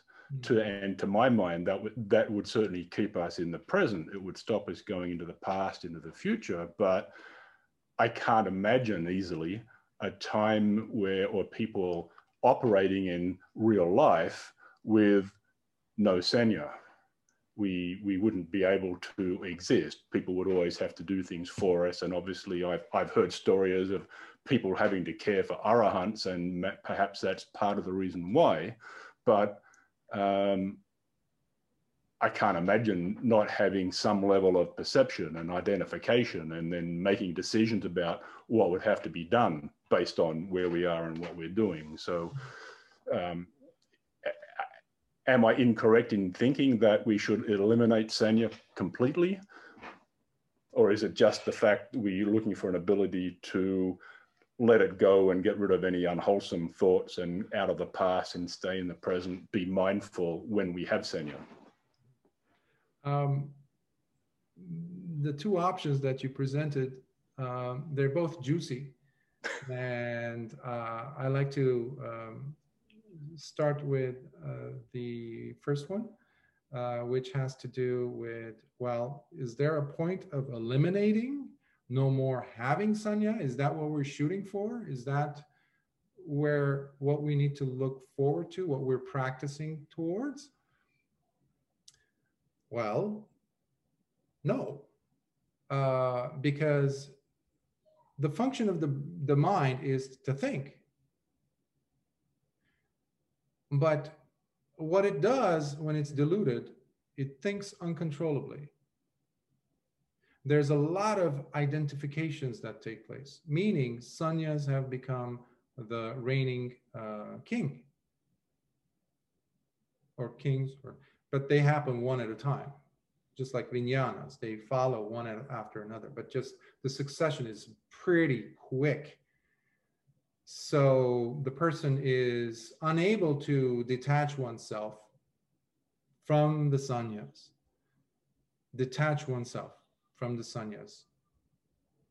Why? Because there is this strong identification that we have that this is happening to me, whatever it is.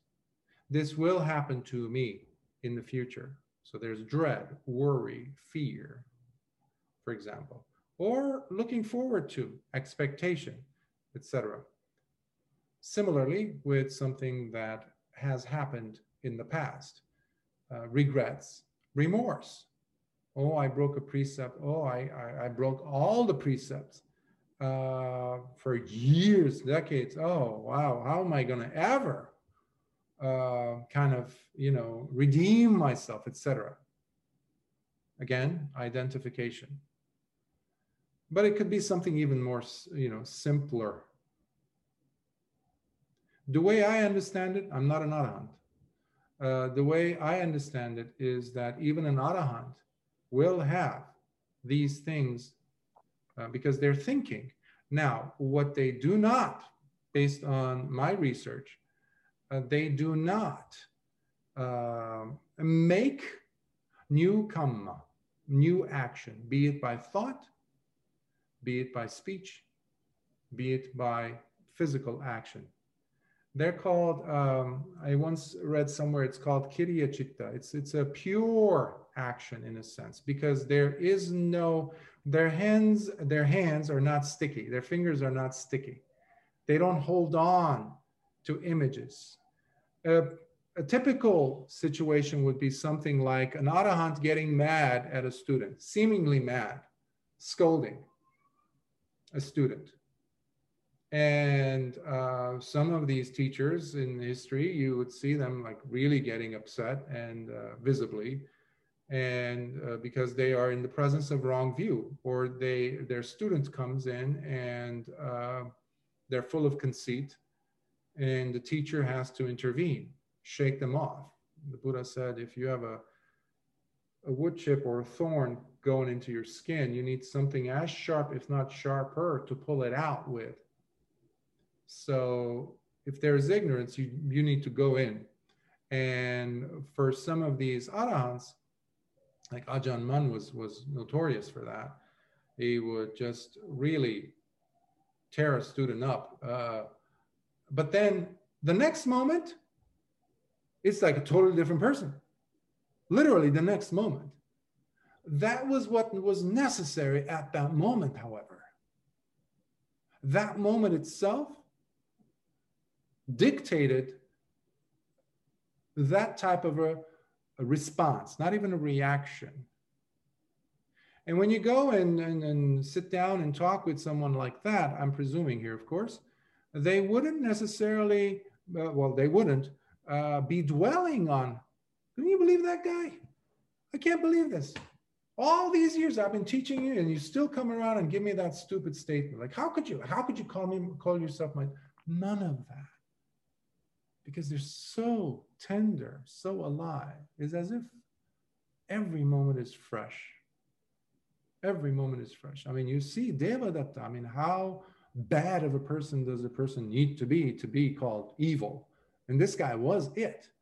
Devadatta, Buddha's own cousin, brother-in-law, actually, also.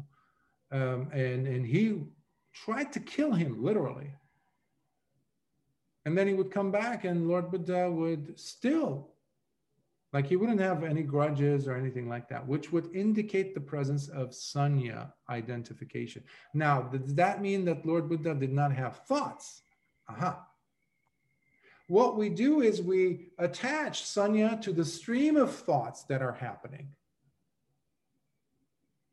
Thoughts, meaning I'm seeing, in this case, I'm using the six senses, for example. When the sanya come in and attach themselves, glue themselves to this water, me tasting the water, that is, or seeing the water, hoarding the water, not allowing you to drink because I'm keeping it for myself. Well, I might need it later. This is all we have between the both of us. What happened? All these stories came in. That will not happen in the mind of a person who is released. Released from what? Liberated from what?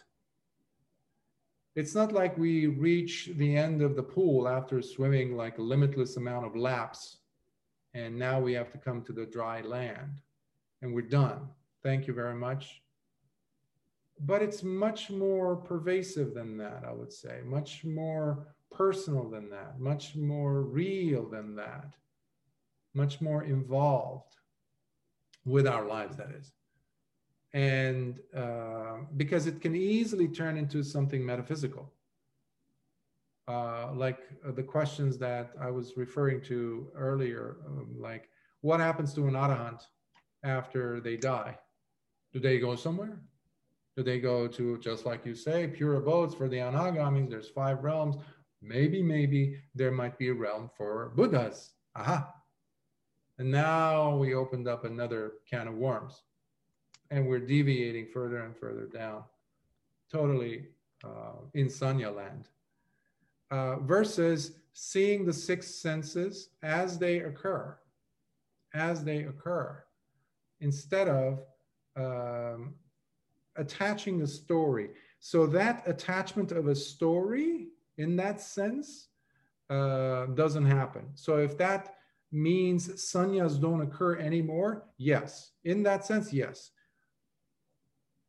However, when I say there's no sanyas at all happening, a person might start thinking there's no thinking in the mind, because, and that's dangerous, in my opinion, because the arahant is very alert, very aware. They are the embodiments of Mahasati and Mahapanya, after all, for a reason.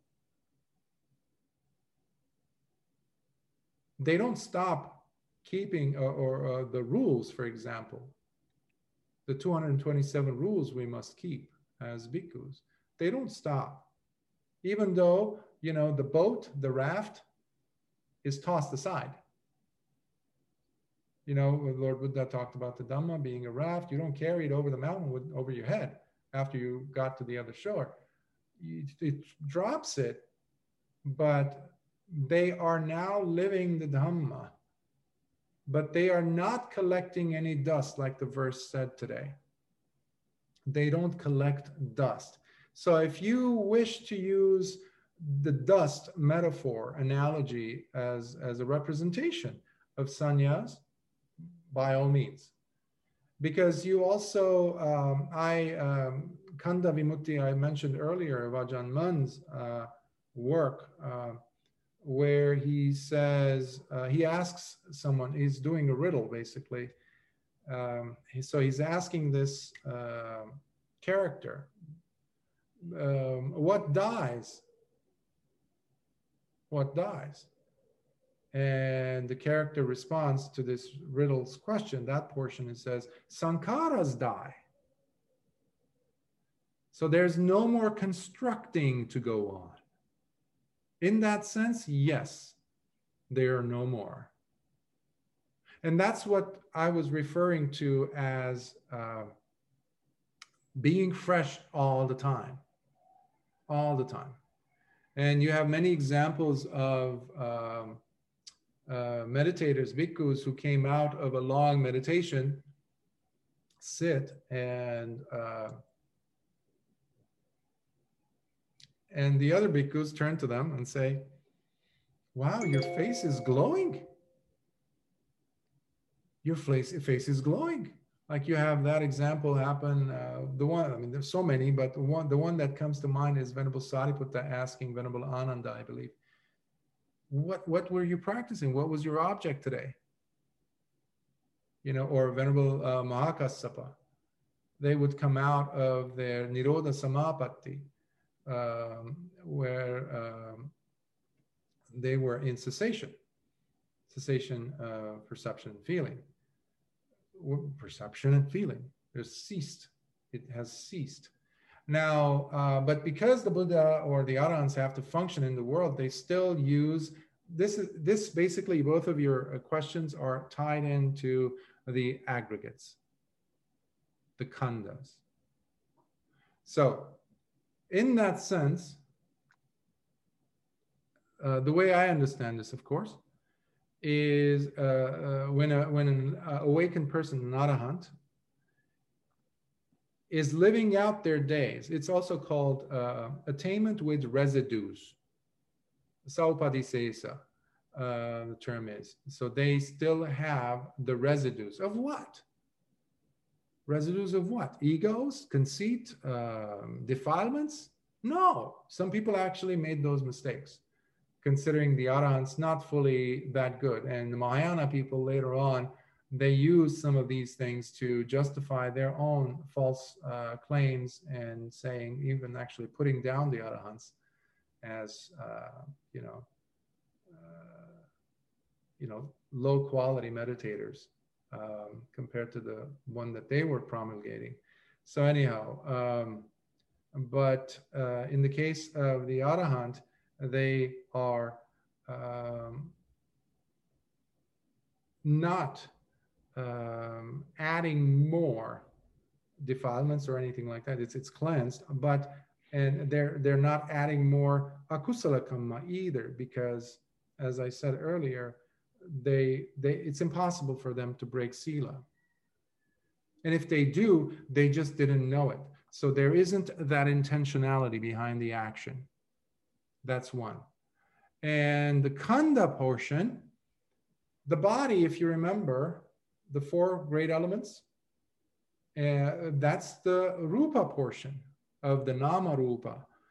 But you have the intention, you have the attention, you have the perception, all these things that are necessary to run the nama portion. But then we haven't even talked about sanya, sankhara, right? And vedana, of course, and vijnana, sense awareness. So these things will be with the arahant so long as they're alive.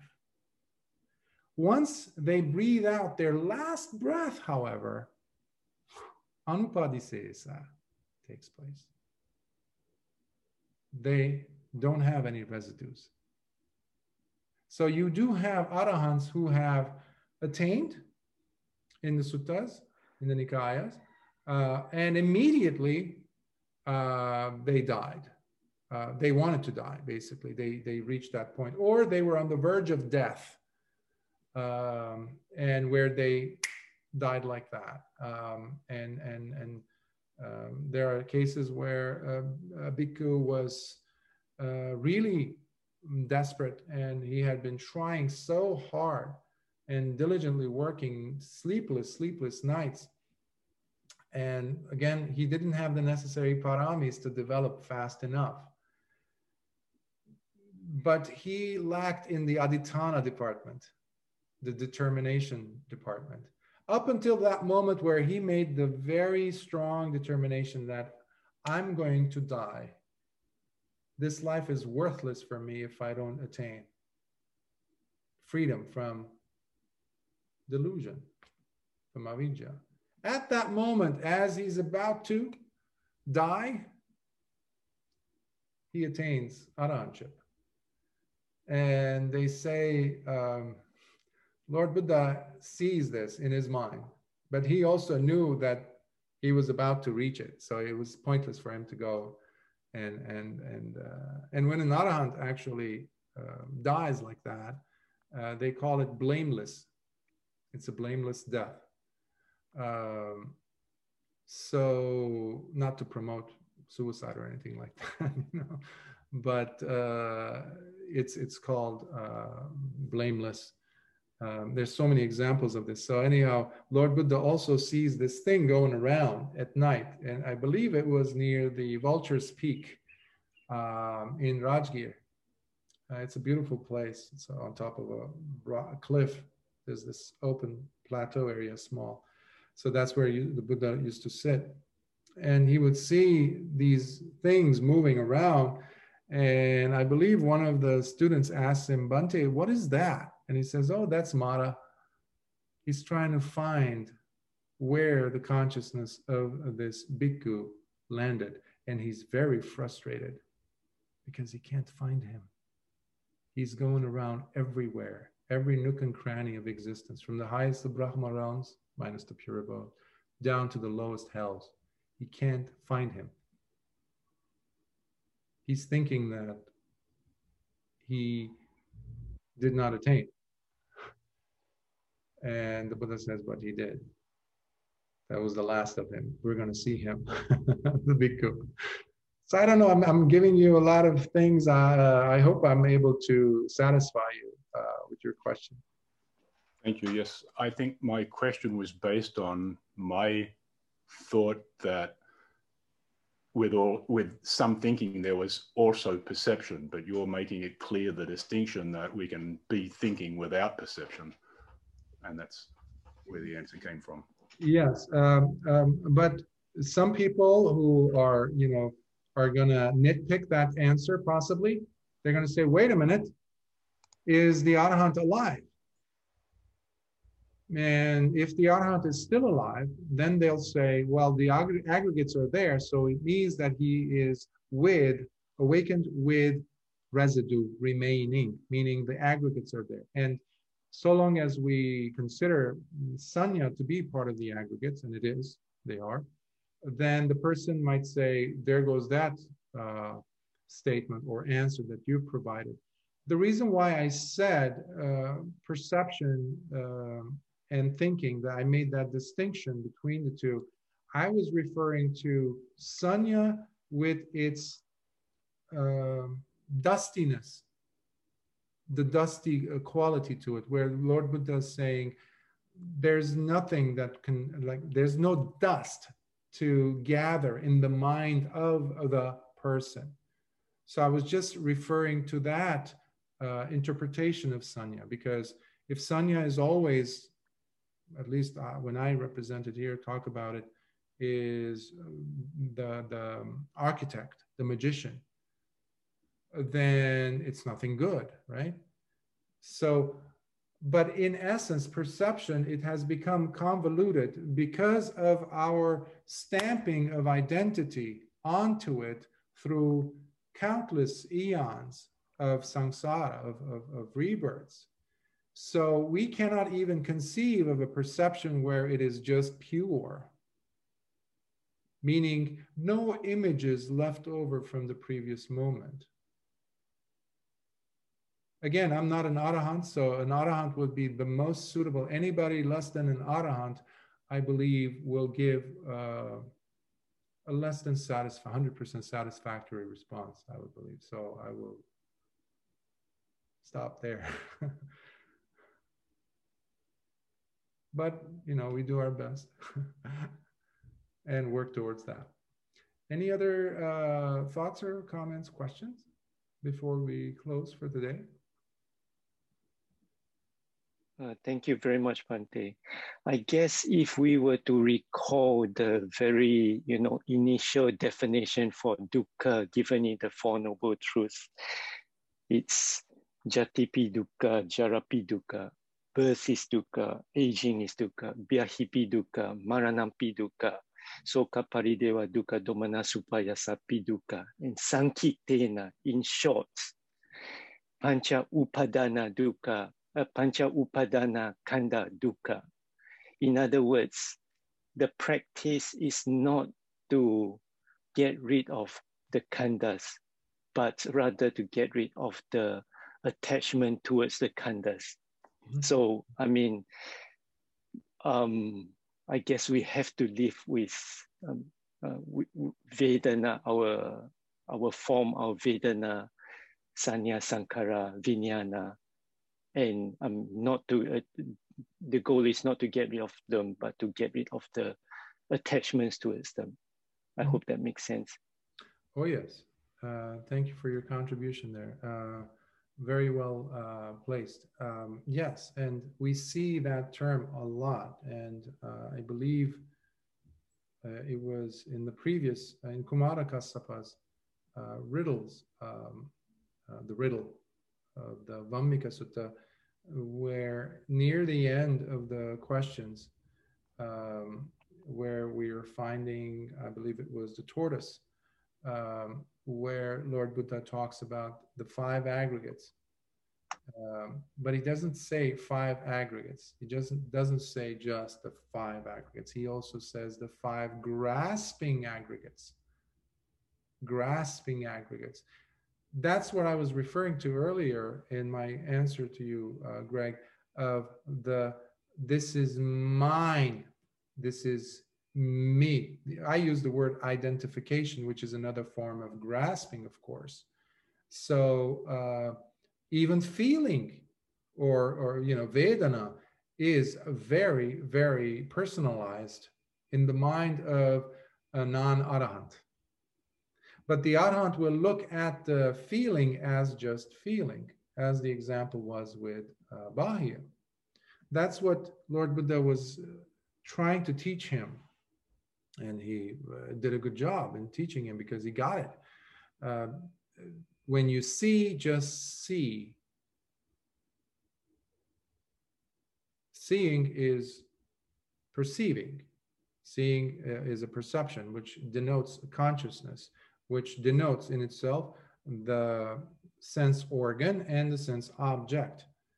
So, but the problem with most of us is that we make it our own. That's why we call it the grasping aggregate. Grasping. Kanda upadana. And that's what I was referring to earlier when I was referring to adana patinisagga. The term actually is adana upadana patinisagga, but we are removing the upadana from the center, the grasping part. Because it's like a bunch of people, when there's a flash flood and there's a bunch of people trying to help stop, creating some type of a barrier to stop the flooding of the river, for example. So everybody's got sandbags. Some people are filling it up, but you have 100 people passing the the sandbag over, passing it, picking it up, giving it away, picking it up, giving it away. The arahant is the perfect example of that. He will never pick up the sandbag and hold. But that's what we do. That is using the khandha with upadana. This is my perception. This is my sense awareness, etc. So these are ways of looking, and each of us will see things from our own perspective to some degree, but essentially they have to come to unison in the understanding that, especially given the question, that the khandhas are not gonna leave a person simply because they are an arahant. You see this, however, in certain yogi cultures, like you see it in India, where people have to go and dress the person, they have to feed them with a spoon. It's almost like a zombie. The person has become a vegetable. That's not the arahant of Lord Buddha's dispensation. That never is the case. If the person behaves like that, they're definitely not practicing the Dhamma. They're doing something else. So I hope, but thank you for that, Bhattisa. So I'll stop here. And if you have any further questions, please email them to me and I'll do my best to respond. May suffering ones be suffering free and the fear-struck fearless be. May the grieving shed all grief and may all beings find health relief. May all beings share in these merits that we have thus acquired for the acquisition of all kinds of wholesome happiness. May beings inhabiting space and earth, devas and nagas of mighty power share in these merits. May they long protect the Buddha's dispensation. Sadhu, sadhu, sadhu.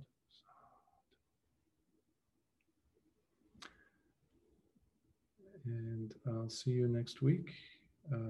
Please be safe and practice without forcing the mind to do any acrobatics.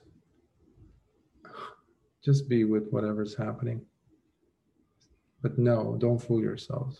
This is what's supposed to be happening. This, no, just observe. There's so much going on for us to see. So I'll see you next week. Be well.